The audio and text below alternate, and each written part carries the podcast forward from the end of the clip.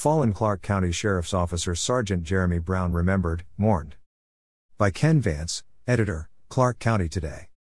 Clark County community and visitors from around the region and country gather for the memorial service of the detective who was shot and killed in the line of duty July 23. Like all who honored the life and mourned the death of fallen Clark County Sheriff's Office Sergeant Jeremy Brown Tuesday, Julie Savolainen, Brown's sister, has been flooded in recent days with emotions and memories of the man who was shot and killed in the line of duty on July 23 in Vancouver. But, one memory keeps rising above all others for Savolainen. What keeps going through my mind is him saying throughout the years and as far back as I can remember, I'm not going to live long, sis. Savolainen told the approximate 3,000 in attendance Tuesday at the Browns memorial service held at the Ilani Casino Resort. As family, most of us were aware that in his very soul, Jeremy knew his life would be cut short.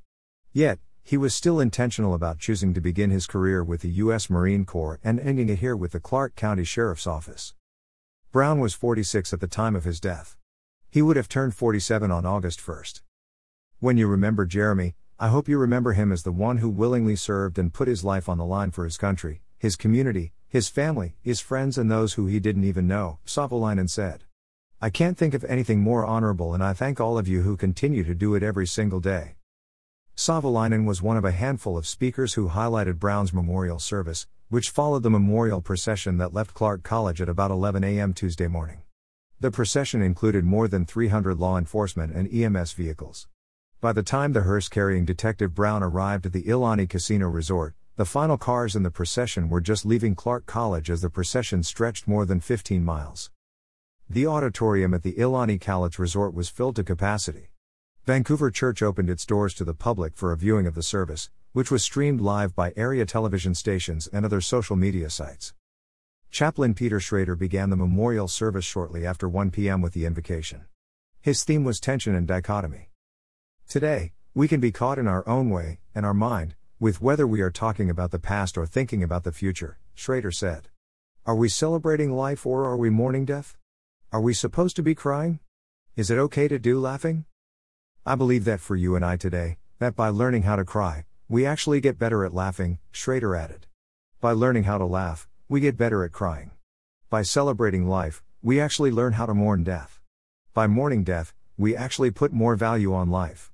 And by reflecting on the past, it helps us look into the future. And by seeing the future, it helps to not forget our past. So that's my prayer for us today, that we can live in that tension and that dichotomy. Brown's family, which his son Gage would later describe as our blended family, our lopsided Brady Bunch, then took the stage at the memorial service. His wife Jill spoke first. I want to thank everyone for being here today to honor my husband, Sergeant Jeremy Robert Brown, Jill Brown said. I wanted to take a brief moment to welcome each of you personally and express my family's gratitude for the overwhelming support, encouragement, generosity, and love that has surrounded us over this past week and long into the future, I'm sure. Jill said that Jeremy was my everything. Those of you that knew him are definitely thinking amen, mine too, because that's just who he was. The most sincere, honest, loyal, loving, and driven man that one could ever know. He was so many things to so many people. He was devoted to his profession and those that he served with. He was a true brother. He lived to serve and protect, and he has made the ultimate sacrifice in doing so. For those of you who did not know him, I hope the messages that you hear today and the photos that we share with you are enough to convey just a portion of his heart and his strength. For those of you that loved him, my wish is that you will find some comfort in being surrounded by those that recognize your grief and truly understand what has been taken away from us. That you will embrace all the beautiful things that made Jeremy who he was and take them with you when you leave here today and aspire to be and to do more of these things in your own lives. Jill said her husband was a lion. Jeremy did not just have the heart of a lion, he was a lion, Jill said. There are very few lions in this world, and walking with one of them is a gift for which we should be eternally grateful. Someone once said, the thing about a lion is it doesn't have to tell you it's a lion. And that was so true of Jeremy. He walked life with a quiet, humble strength that cannot be explained. It just was. Jill introduced the couple's children as Gage, Brooke, Ashton, Tyson, and Blake, no spellings were provided. She referred to them as Jeremy's pride.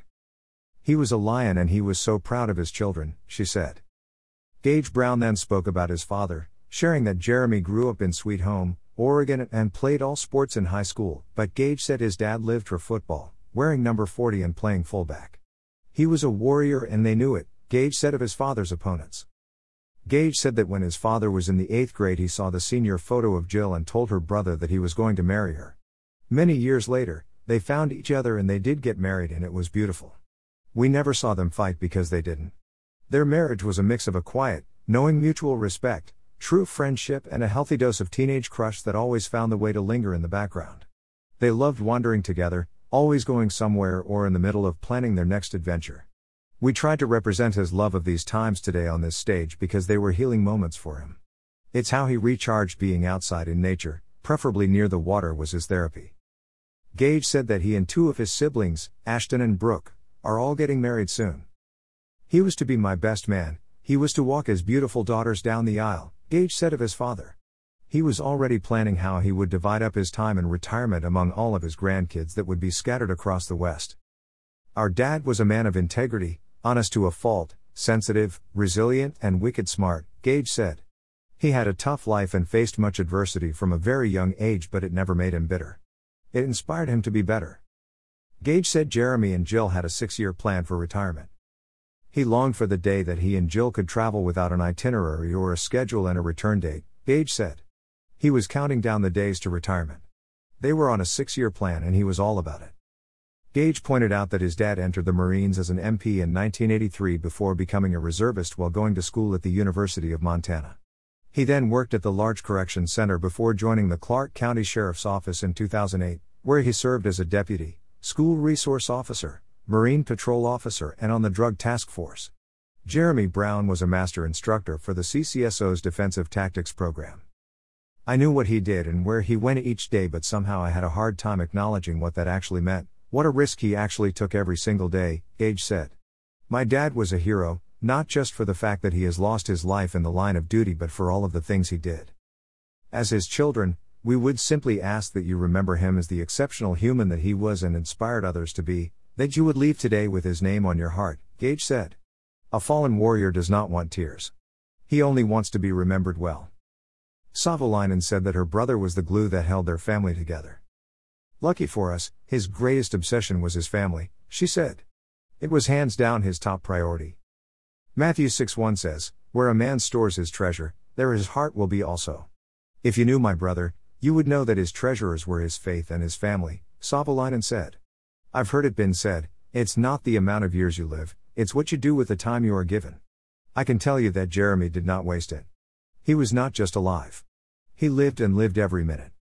Clark County Sheriff Chuck Atkins shared the night he got the call that Brown had been shot in his vehicle while in surveillance of suspects in a recent theft at a storage facility that included guns. From the moment I was called that Friday evening and given the tragic news, I was immediately numb as I scrambled to gather myself and prepare to race to the hospital, Atkins said. I had a million things going on in my head. I just had no idea what I would see when I arrived.